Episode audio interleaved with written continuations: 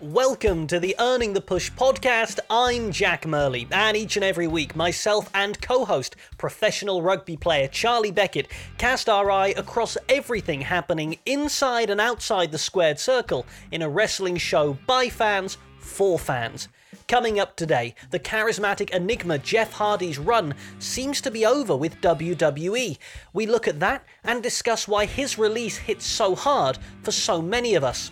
AEW had CM Punk come out and heel on MJF's hometown hero welcome in Long Island, so that's on the agenda, and the fact that Team Taz finally sent Hook. All of that, plus a farewell to Ring of Honor, or at least for now, your top moments of 2021, along with model railways, Whamageddon, and so much more coming up right now on Earning the Push.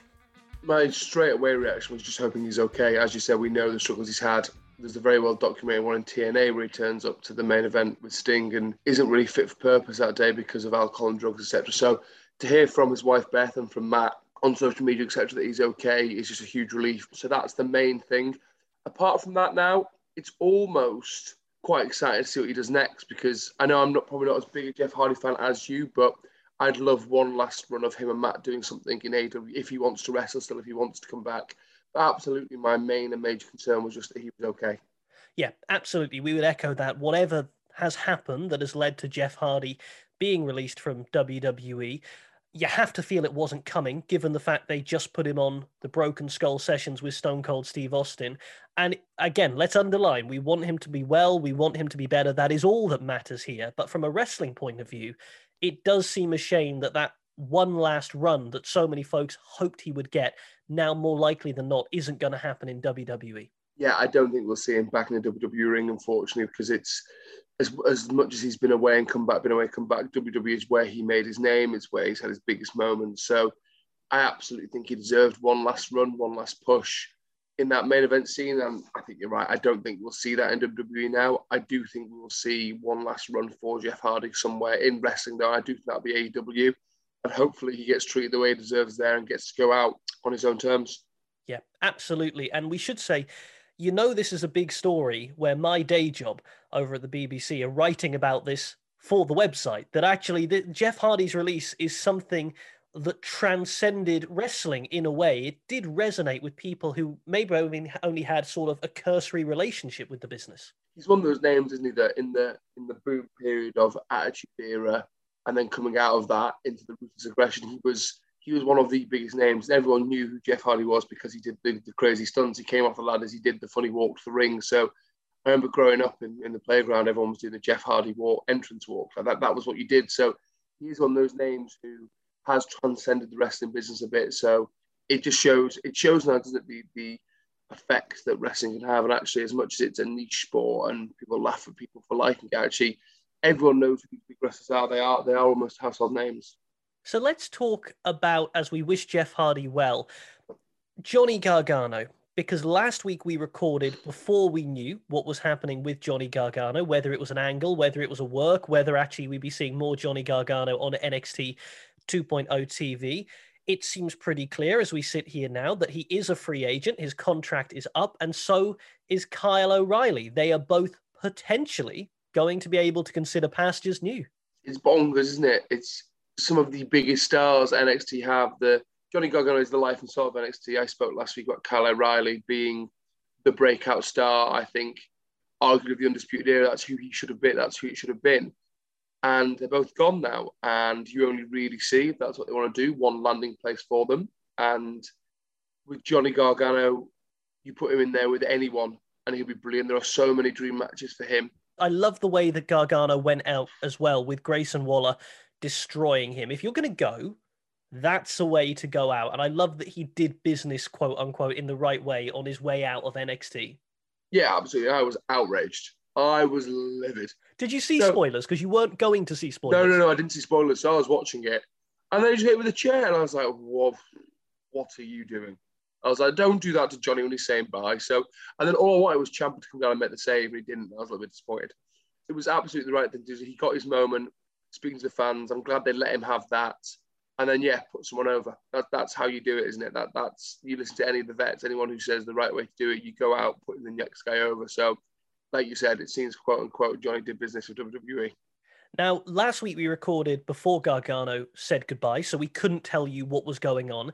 Today we're recording on a Tuesday, but this will be released after AEW's Winter is Coming. Huge event. Bryan Danielson challenging Hangman Adam Page for the AEW World Championship. By the time you listen to this, you will know what has happened, so we're not going to talk about that event. What we will talk about is CM Punk heeling it up over MJF in his home arena, which I liked very much but I feel like everything we've said has been a precursor to Hook. Can we talk about Hook? Of course we can, Jack. I will let you lead the way. Well, I feel uncomfortable leading the way. I, I, I feel so, so conflicted, right? Because there is a part of me that just fancies the pants off Hook. Let's let's call a spade a spade. So when he debuted, myself and it must be said, a lot of other LGBTQ plus wrestling fans that saw that debut went, wow, but hmm, what, why are we, why do we like this? So I had to come to you and say, am I by it? Because that to me was awesome. What did you think? It was a very, very good debut. They presented him as an absolute star.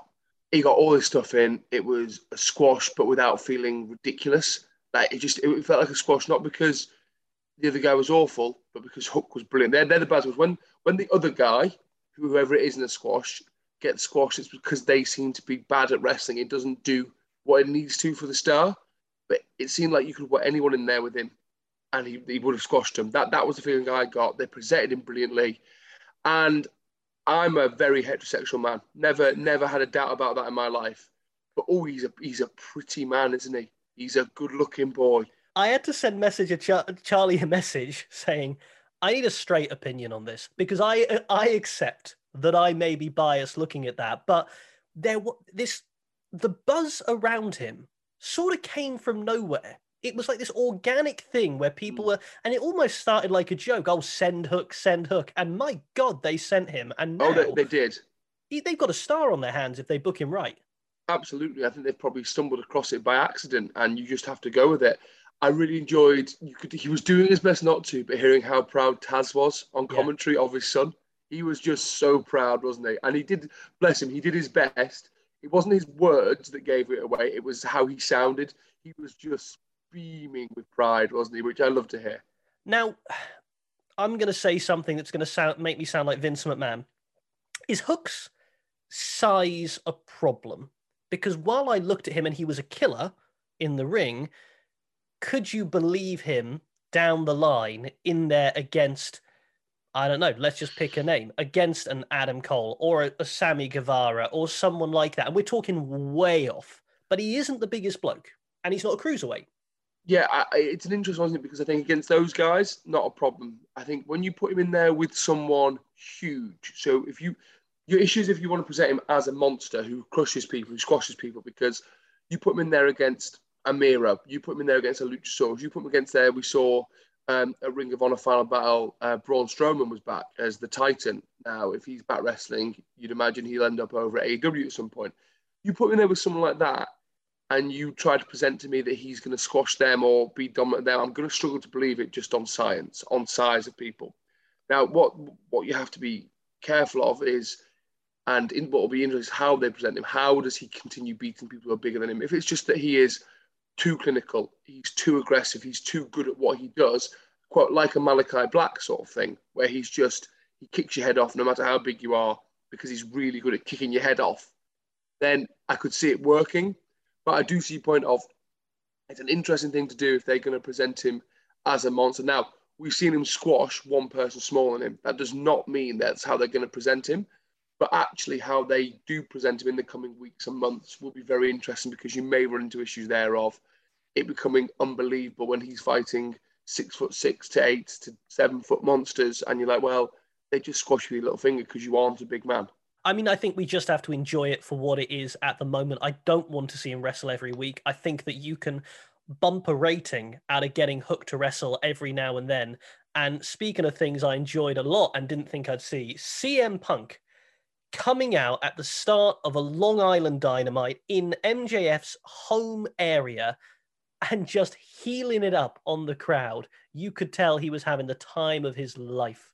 Does that. Um, have you seen AW put a uh, promo like graphic out? It's just a still, and it's just Punk smiling, and it just says, "When you're getting booed, but you know you're right." And he's just having the best fun, isn't he?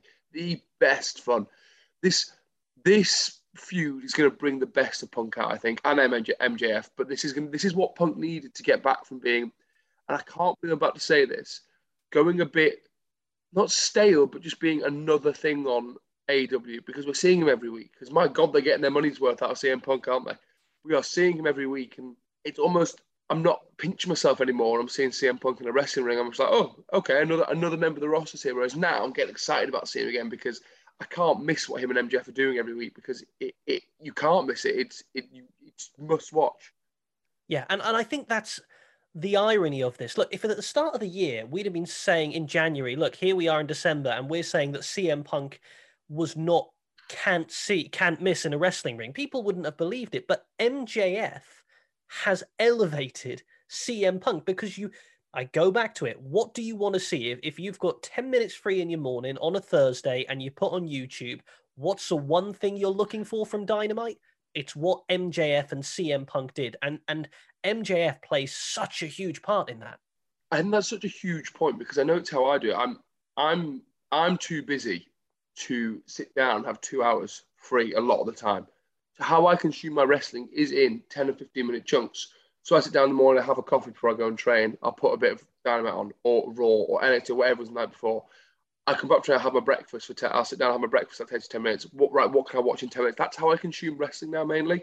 Now, big shows, of course, I'll find, oh, it's the big show. Sorry, sorry, I couldn't not there. Had to do it. Came, it came in my head, I said, Charlie, don't do it. And then another part of me said, no, no, make sure you do it. But yeah, big pay per views and big dynamites like this week, yes, I will carve out the time, but week to week, I don't have just a spare two hours here and there. That, that's not how I consume wrestling anymore. So it's such a good point of you need to be creating things that can be consumed in 10, 20 minutes.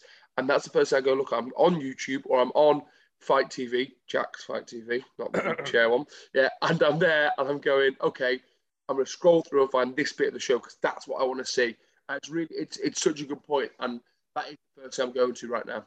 I love how you underscore you're a very heterosexual man. Apart from our FITE TV subscription, where we're basically a married couple sh- sharing yes. it. It's, it's, it's hilarious, isn't it? It's such a thing of like, I, I trade one streaming service that I subscribe to to another with my sister, and we have it. It's just hilarious how the world. I do reckon about three people have signed into Netflix in the world. I think three people have a Netflix account, everyone else just shares them. Now, this comes to us from Andrew, who heard us talking about the uh, flaming table spot last week. Says, listening to you uh, and Charlie talk about Cody and the flaming table, and I think Charlie's point was he doesn't always know what to expect from AEW. And I think that's an important one, considering how there often aren't any stakes in WWE or we're face palming about it. For what it's worth, I woke up to a message from one of my pals who I got into wrestling with at uni that has had to put up with me raving on about AEW for the last couple of weeks, uh, years. So I think that although it might have seemed random to us watching wrestling every week, it's something that might have caught the eye for the fabled casual fan that we've been talking about. Uh, Andrew goes on to say, you have to have faith in the process. I think this is a beauty of AEW um, in terms of their characters and, and building people up. Actually, one thing that did surprise me from AEW is we didn't see any follow up to that at all, really. We got a lovely, lovely little heel turn tease from Cody Rhodes where he teased going down the wrong tunnel and came back. So I think he's going heel, but we didn't get any follow up to the fact he went through a table. If I had gone through a table on fire and the next week, because this is one of my favorite things of wrestling, we almost pretend that no one talks about anything all week until we get back to the same show next Wednesday. We just pick up where we left off. If that had happened, I would want someone to go, is your back all right, Chal? You went you went through a table on fire last week. Someone follow up for me. Someone ask if I'm okay. But no, they didn't. Yeah, that tease was very good, wasn't it? And you're not telling me you're doing that and not turning heel. So I'm really intrigued on when they're going to pull the trigger with that and how they do it because we are desperate to boo him and to give us a reason to. So who's he going to turn on? What's he going to do for us to know that okay, we now almost have permission boo Cody Rhodes properly. I don't think he's how do I phrase this? I don't think he's going to turn. I think he's go well. I think he will turn heel by becoming an uber baby face, if that makes sense. He will become so smarmy. He will become okay. so nice. He will he will just turn things up. You know, how nice was he to Sammy Guevara? Yeah, Good yeah, luck, yeah. kid. I think that's what we're getting. And so I don't think there'll be an official turn. So he can then say, Hey, you turned on me. I've never changed. But I like it. And I like we seem to be getting there. Could he go for the whole you you turned on me, you changed, so now I have permission to change, and that's how he gets himself back in the world title picture? Oh, I think Of so. the, the crowd changed, so why shouldn't he? Because you can't tell me at some point he doesn't need to be back in it. I know he lost to MJF, so he said he never would, but he needs to be back in it one day, doesn't he? More fun and games we saw on SmackDown this week as well. Sami Zayn, Brock Lesnar. Go on, Charlie. Oh, I didn't know I needed to hear Brock Lesnar speak French. Again, again, I'm going to say it. Very heterosexual man. Not sure I was in that moment. When come and speak French to me, Brock. Let's see where that goes.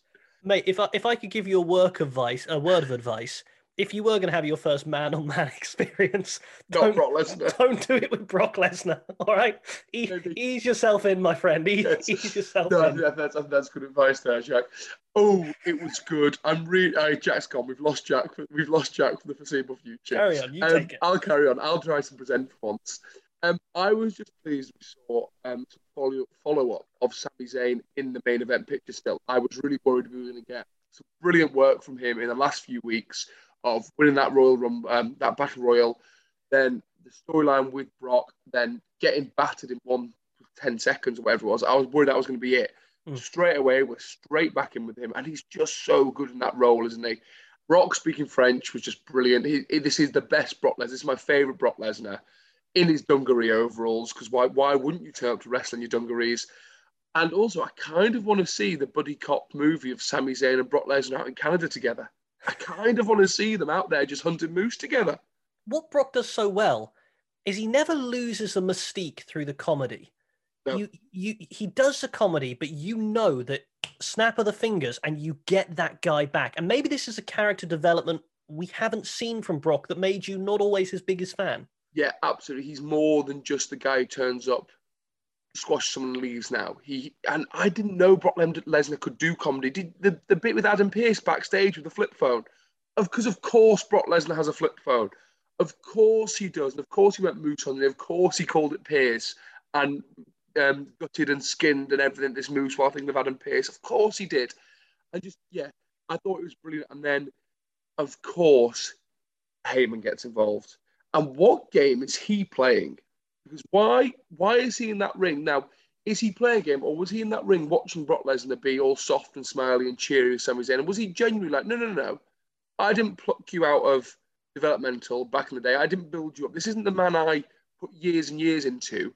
And did, did he actually genuinely, without Roman there, get frustrated at Brock not being the killer he made him and want him to, to snap back into that, which he did with 30 seconds of Paul re, um, riling him up? Or is he playing some sort of game? I don't know the answer, but I don't know, and I like not knowing. I'm intrigued.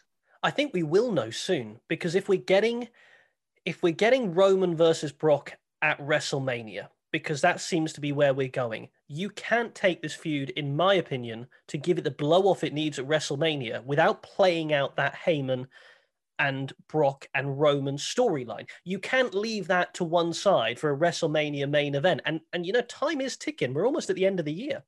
Yeah, and it'll be very interesting this Friday what um what Roman has to say about it all, about what happened last week without him being there. So it was very interesting. But no, I think this is did a great job of elevating Sami Zayn, who I've said I think is criminally underrated and is brilliant. And I hope comes out of this looking better than going into it. I think we're seeing a brilliant Brock Lesnar, and we'll talk about it later when we do our moments of the year. But we had a discussion on Twitter, even though I don't think he's got a moment that reached my top three. Roman Reigns has been the best thing all year, and this is just a culmination of that storyline now. And I don't know if we're coming to the end of it. I don't really know, but we're coming into the final, the final plays of it. I'd say now whether that's another six months, three months, year, whatever. But it's very interesting, and what I love is it's two years worth of storytelling playing out. Absolutely. Uh, I'm just going to throw it out now. My pick for Mr. Money in the Bank 2022 has to be Sami Zayn. Yeah. Has to be. How good would he be as the pest heel with that briefcase? Yeah, I think you're so right. So right. And I still want to see his documentary of him being screwed. I want to see a documentary about the conspiracy, conspiracy theory against him. Now, look, um, before we get on to some uh, moments of the year, you and I are not the biggest Ring of Honor watchers, but we would be remiss if we didn't mention that ROH is now on hiatus after its final battle pay per view. It is amazing how much talent came through that company. There is an argument that every main eventer on the men's side of things in the big two companies owes something to Ring of Honor. I'd say pretty much, unless you are clean cut WWE developmental like Roman Reigns. He's never been anywhere else. Anyone who's been at any point on the independent circuit who is main eventing and of the big two was saying thank you to Ring of Honor. It, it, it can't be understated what that company's done for the wrestling industry and I hope we see them back. Like I say, not the biggest fan, haven't watched that much, gone back and watched matches that I've been told to, but I think any wrestling fan can understand what that company's done for the industry and especially with how many people are now not being signed by WWE and AEW, I think the wrestling industry will be a better place for having a strong Ring of Honor um, in the future, hopefully. Yeah, I mean, you just look. Uh, Tyler Black was Seth Rollins. Sami Zayn was El Generico. Kevin Owens was Kevin whoa. Whoa, whoa, whoa! So what? What? What? What? What? Hmm? what? Sami Zayn was El Generico. So I've heard. Rumors. I think. You, I, I think you might have to do some better research on that one. I'll cut that out. You're right. CM Punk was there. Bryan Danielson was there. Adam Page was there. The Young Bucks was there. I don't think it's any exaggeration to say that without Ring of Honor, you don't get the NXT we love, and without the NXT we love, you don't get AEW. I mean, it is it is almost a point zero for the wrestling scene as it is now. And that is a huge tribute to that company, which never had the biggest distribution, never had the biggest um, buy in. It was never more than the third company. And I say that respectively. And yet, it, the waves it sent through the industry, amazing. And its legacy will always live on in what NXT became and what AEW is now. I think you're completely right in that. It's a season of goodwill, so from our Earning the Push family to you, thank you so much for listening, rating, reviewing, and subscribing, and making this show what it is. We couldn't do it without you, as you are what makes this podcast such fun for myself and Charlie. We are proud to be wrestling fans, and we're proud to have you listening. So if you haven't done it already, hit that subscribe button so fresh episodes are delivered to your device each and every week, and tell a mate who loves wrestling to check out what we do here. And now, back to the show. So let's get on to some moments of the year, and this has got people talking because the the topic was simply tell us your top three moments of the year in the world of professional wrestling, and oh, it was a stinker. People have really struggled with this. It's going to be the next couple of weeks, but Charlie, people were so torn.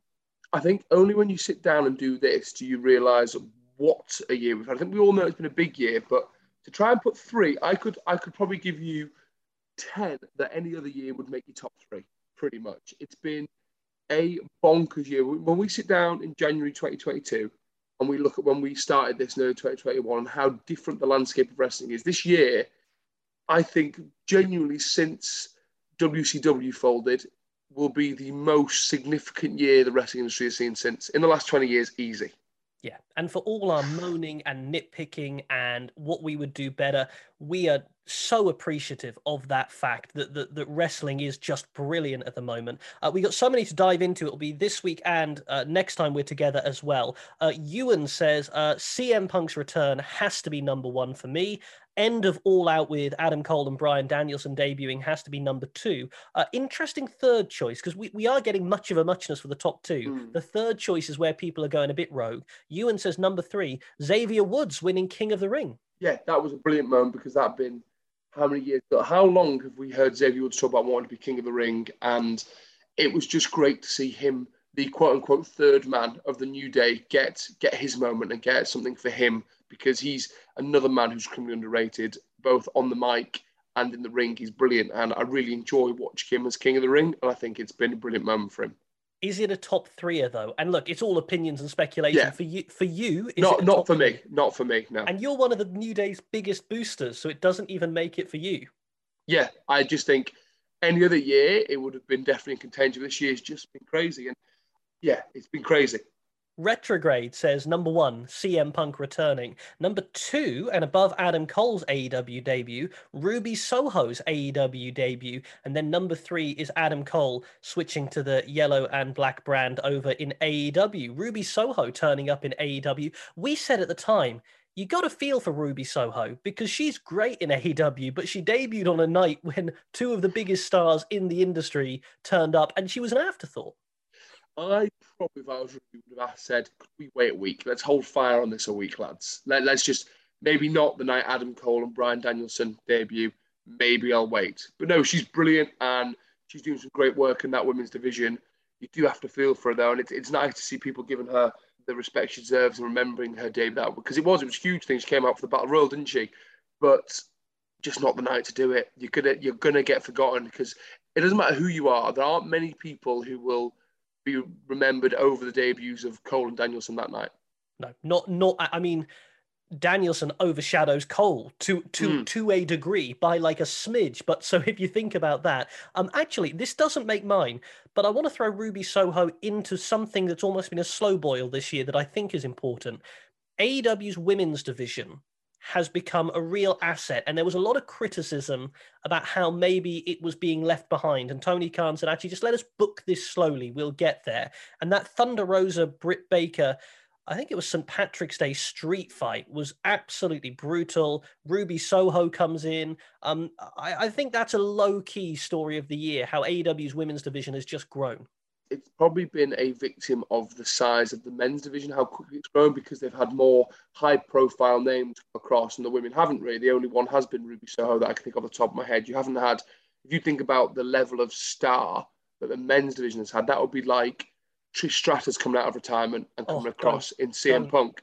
It would be like when losing Danielson and Cole would be like almost losing Charlotte and Bayley over to AEW. They haven't had that level of star power come across. They've had to build it themselves, and that's going to take time. You're building lesser known stars from the independent scene or wherever into the main mainstream audience. And yeah, and they've done a brilliant job of building these stars. And now it's it's a very very good and competitive women's division with a number of stars who they can main event a show like that. Andrew says, How uh, could it not be CM Punk's return at number one? Number two, the end of All Out. And number three, the Young Bucks versus Lucha Bro in the uh, steel cage. Uh, for the sake of mentioning some others, the opening stretch of Double or Nothing with fans back for the first time was amazing. And it's still surreal that we saw Danielson versus Kenny Omega. And I was thinking, do you know what? I don't even think that would make my list. And yet, Darren on Twitter says Omega versus Danielson would definitely be in it for me. The pre opening lockup by itself was unreal. You could see Bryan's pure joy for the moment written on his face, and I totally got it. I hadn't seen anything like that in years. It doesn't make my top three that we saw Bryan Danielson and Kenny Omega at the Arthur Ashe Stadium in New York on free TV. Yeah, I mean, when you say it like that, it's just bonkers. That that I've said bonkers a lot today. That that sums up this year. Like any other year, that's your match of the year in a heartbeat. That's not even my match of the year.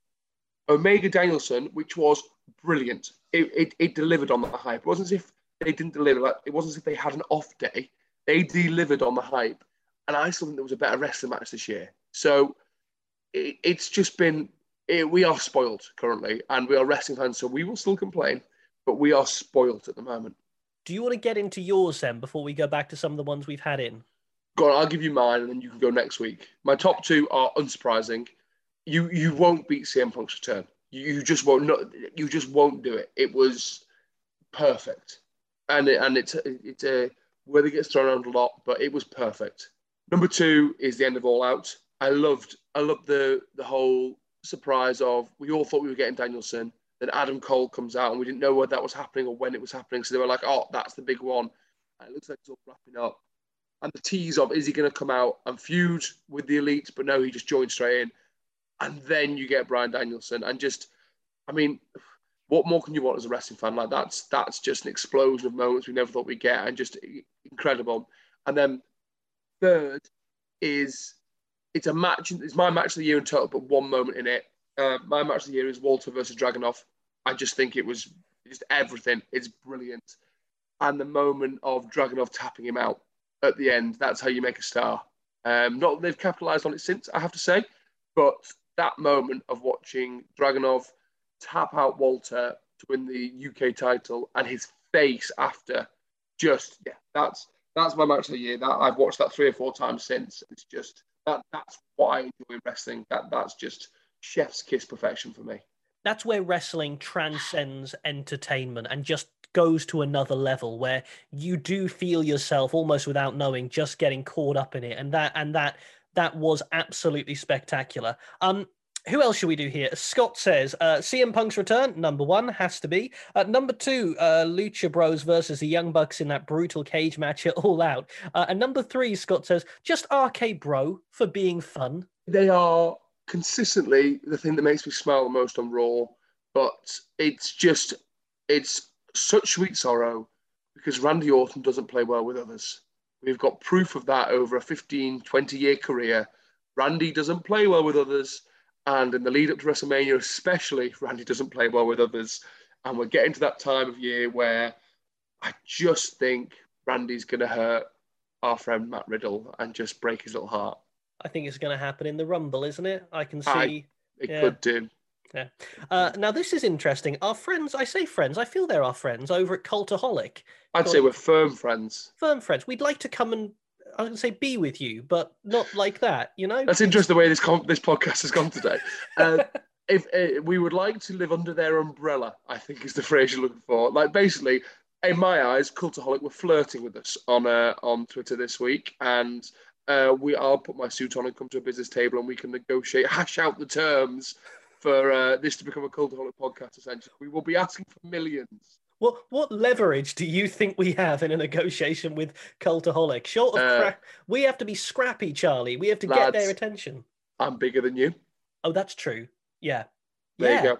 Damn yeah. right. Uh, yeah. Anyway, so so our, uh, Jack the Jobber from over over that way, and they do great work at Cultaholic, and we sure you already know about them. And if you don't, what have you been doing? Fantastic wrestling content.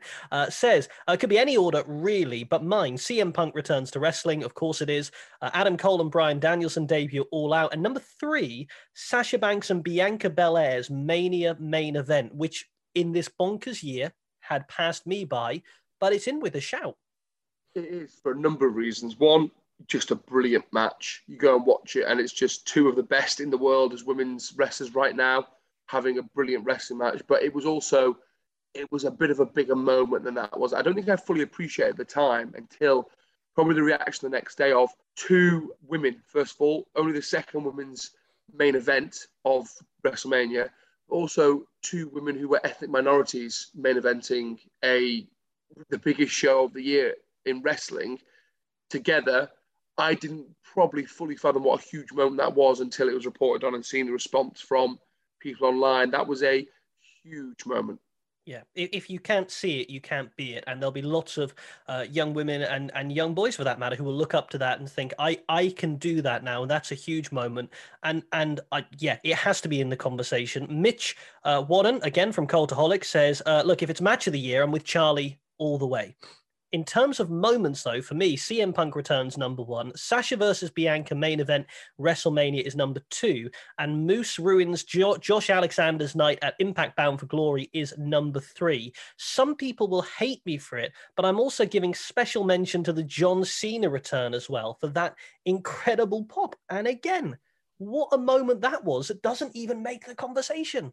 First of all, I don't watch much Impact. It's not my, like I say, I haven't got that many hours in my week. It's not the one that gets it. But even I know how good Moose is. Moose is brilliant, and he's a, just he's a star waiting to break out. And he, I say waiting to break out. He is the star in Impact. I think when he wants to, one of the big two will absolutely want to take him. But we almost forget that we had brilliant promos, brilliant matches, brilliant moments with Cena and Reigns in in summer. It was it was excellent, and that was one of the matches I was most excited for this year was Cena versus Reigns at SummerSlam. Um, again, another great moment in WWE that's revolved around Roman Reigns this year. It, it, it's a strange one with Roman, isn't it? Because he's a definition of consistent excellence where he hasn't done any one thing where you go, wow, that was such a moment with Roman. And yet, he's been at the center of everything good, I would argue, that WWE has done. And and that just shows I mean, you take Roman Reigns out of things for WWE, it's a very different year. Yeah, he has been the standard bearer, the the absolute pinnacle of everything WWE has done. And at times, as soon, especially as soon as they got rid of NXT in its original format, the only thing really I'm going back to watch weekly. That's the only thing I know I have to see each week is what's happening in the Roman storyline. The rest of it, I'll pick up reading about it on the on the website or seeing bits here and there. But I need to watch everything Roman's on the Friday. Yeah, absolutely. Uh, look, we will do more of these next week. If you haven't got involved already, Jack underscore Murley on Twitter, Charlie underscore Beckett on Twitter as well. Um, for a bit of fun as well, if you fancy it, uh, why not take CM Punk and the All Out end out of it and see if that changes your conversation? Because I think uh, the majority verdict is those two moments are in some form at the top. But if you were to take those out, what would your top three moments be, please let us know. Uh, and it, it's it's been a hell of a year in professional wrestling, but now it's time to turn away from wrestling and look at everyday life the things we love, the things we hate, the things that are earning a push, the things that are going back to developmental. First or second this week? I went first last week, so I'll go second this week. Okay. I got thoughts this week. Oh, okay. Earning okay. the push, earning the push, model railways. Not toy model railways, model railways where you go to a place and they say, hey, they've got a model railway here. Do you want to go for a ride on the model railway? Because I went to see my nephews last weekend, love them to bits, knackered, but love them to bits. And there was a model railway. And I thought, God, I'm 33. It's been so long since I've ridden on a model railway, and it was great fun. And not only was it great fun, you had a load of mostly blokes there who were giving their heart and soul and Sundays to keeping the model railway going. And they had a cup of tea, they had little jackets on, they were following the 10 mile an hour signs, they were buffing up the carriage. It was lovely. You're going to learn something about it now. As a child, I was obsessed with trains, obsessed with trains. And um, my obsession changed to wrestling and superheroes, it seems. But I very easily could have been, you know, you've seen the brilliant um, Francis, the train spotter on Instagram. Brilliant guy. That could very easily have been me in another life. To the point where we lived at the bottom of it. So where I'm from in Liverpool, we don't really get buses around. You get trains. It's a great train line. Everyone needs to get as a, as a teenager. I get the train. When I was four, five, six years old, I would be taken by my mum and dad uh, down to the train station, uh, dressed in my Fat Controller outfit from Thomas Tank. Yes, he's laughing. And I would, for hours on end, have my whistle and have my flags. I would wave my flags and blow my whistle as the trains came in, and the train conductors would wave at me, and I would think that I was giving them permission to go on. And we would at weekends travel miles to go to model railways. We would we would go and see model railways. So I can absolutely get on board with this. Yes. Because Liverpool, home of the Beatles and Ringo Starr, who narrated the Thomas the Tank Engine TV. Oh, don't get me started on Thomas. I was obsessed with Thomas. I've got, well, no, my mum has got all my Thomases. I've got about 300 Thomas trains in the loft of my mum's house. And if I hadn't taken them out of their packets, they'd be worth a fortune. But they are so battered because they were played with. I, I love trains. Hello, Charlie. Here he is at the train station again, waving his flags about. Um, well, I didn't expect that to, to come out, yes, but you know yes. what? Not surprised. And if you would like to listen to our train spotting spin off podcast, Up the Junction, available on whatever platforms whatever platform you get your pod from. You're right to continue? Yeah, let's go. Okay. Back to developmental, and I'm I apologize if you're doing this. Whamageddon. Now. I don't know what it is. I see a lot about it. I don't really I saw that you lost it for your other half this week. I don't really understand how you managed that or what's going on. Now, what I will say is there may be a charity aspect to this where if you lose, you donate to charity. And if there is that, that's grand and I'm all on board with it. If you're like Charlie and you don't know what Whamageddon is, if maybe you're listening in a part of the world where Wham aren't big, um, it means that you have to go from the start of December to Christmas Day without hearing Wham's Last Christmas. And if you hear Wham's Last Christmas, you have lost, you have entered Whamageddon. It's incredibly boring to hear hmm. people all the time going, Oh, lost Whamageddon today, day set. Don't turn on the radio. If you don't want to hear Wham, my job is to play music on the radio, my day job. If you don't want it, don't listen to it. And yes, my boyfriend did lose Whamageddon. I think he put on Twitter a nice little funny ha ha ha, Jack's lost me Wham again. What actually happened, Charlie, I'll tell you in the safe space of the podcast, is we were driving. I turned on Radio 2, it was playing, and he shouted, Oh, you little prick, and slammed and slammed the steering wheel and then turned the radio off. So it gets nasty, is my point. There's, there's what I've done lot in this year. I've um, converted to Radio 2 from Radio one Mhm. That happened this year in my 26th, passage. in my 26th journey around the sun. I decided that was the time. Uh, I like a bit of uh, I like a bit of Steve Wright in the afternoon, the big show. That's the one for me. That's the one for me. Uh, a little bit of factoids. So there's there's there's something else. But no, Mum again, I would not enjoy that. I love Last. I think it's a great song as well. I really like it. It's a, it's brilliant. Brilliant I song. think it's the biggest issue with our generation is we can't write a good Christmas song. We can't do it. There isn't a good new one, and you might know more. You're you're a you're a disc jockey. Um, you might know more. Careful how you say that, but I am. Yes. Uh, Right. Should I move on to mine before we end up so we don't want to be there? Mine are fairly brief this week. Earn the push, and something you gave the push to about three months ago at Fields um, is putting the Christmas tree up. Yay! Uh, we did it yesterday, which is late, but it was because we had to have some work done in our house. So until we'd had the work done, we couldn't put the tree up. So we had it done on Monday, and we got the tree up yesterday, and it sat next to me, and it looks magnificent. We have we have a Christmas dinosaur decoration. We have What? a stegosaurus. Whoa, whoa, whoa. I'll send you a picture later. We have a stegosaurus in a little Christmas hat, and he's brilliant. Why? Uh, saw him at a Christmas market a few weeks ago, and I went, "Well, he's coming down with us. He's going on the tree." Um, we have some rogue ones, yeah, we, but probably the roguest is our uh, our Christmas dinosaur. Um, and for the second time, coming back to developmental is uh, myself this week. I made a big error again this week, uh, so I need to go and have a long, hard look at myself. What do you do? Um, so I think I told you I sent you a picture about four weeks ago in a match. I ripped my ear off a little bit, didn't I? You did. and I, I had to get it glued back on uh, after the game. So I, I ripped it at like the bit that connects your ear but to your head behind it in a tackle. Got it uh, taped up in the game, got it glued back on. The next week, I got it taped, padded for a scrum cap, fine, and then didn't play the week after because of a little shoulder niggle. I played this weekend. I'm three, four weeks post ear ripping off. I um, didn't enjoy wearing a scrum cap, so I just got it taped and padded and thought that'll be fine. Uh, the tape got ripped off in a tackle, and the next tackle, my ear did again. But this time, glue wasn't going to do the job. So I'm currently sat here with four stitches in the side of my head because I stupidly didn't wear my scrum cap again and my ear re ripped off. Um, so I need to just go and have a long, hard look at myself uh, because a few members of my family said, Charlie, wear your hat again. I said, no, no, it will be fine. Uh, and I came off the pitch to just basically, if the eye roll emoji was a text, they are the texts I had from members of my family. I need to go back to developmental and just start wearing my scrum cap, look after my ear a little bit.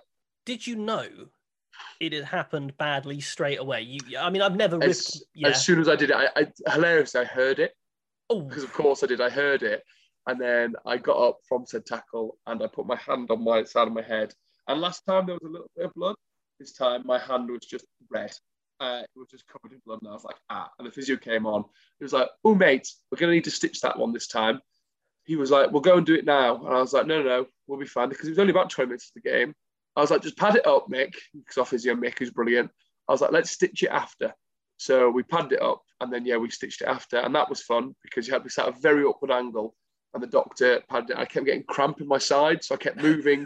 I got stabbed in the head a few times with the needle. It was all, all fun and games. Yeah. You know what I see here? I see the opportunity for an earning the push scrum cap because it will have a double. me- it'll have a double meaning in rugby. People will people will see this and think he means business. Look at him there earning the push, and then we'll go, yeah, but it's wrestling podcast as well. I see opportunity here. I just regret the fact that we do this now and you don't commentate on my games anymore because it would just be free branding all the time on the airwaves, just all the time.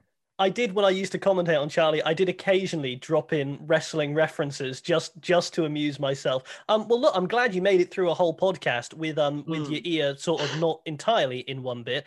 Um, we should probably have given a warning before that that we, there might be some graphic content, but you're here with us now. It doesn't matter. Look, before we go, uh, obviously we don't know when we talk next week.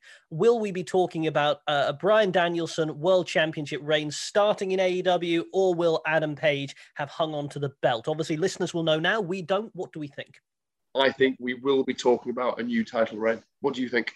Yeah, I, I think Danielson's going to win, and it wouldn't surprise me if there was a surprise debut. Of course, when folks listen to this, they will know one way or the other. When we meet next week, we will have egg on our face, or we will look like uh, Nostradamus and psychics. Either way, make sure you join us again next week. Remember, we're after your top three moments of the wrestling year. Uh, if you want to, leave out Punk debuting in the end of All Out to make it a bit more interesting, but it's entirely up to you. Charlie underscore Beckett on Twitter, Jack underscore Murley on Twitter as well. Thank you for each and every person supporting supporting us each and every week. Don't forget to keep rating, reviewing, and subscribing wherever you get your pods from.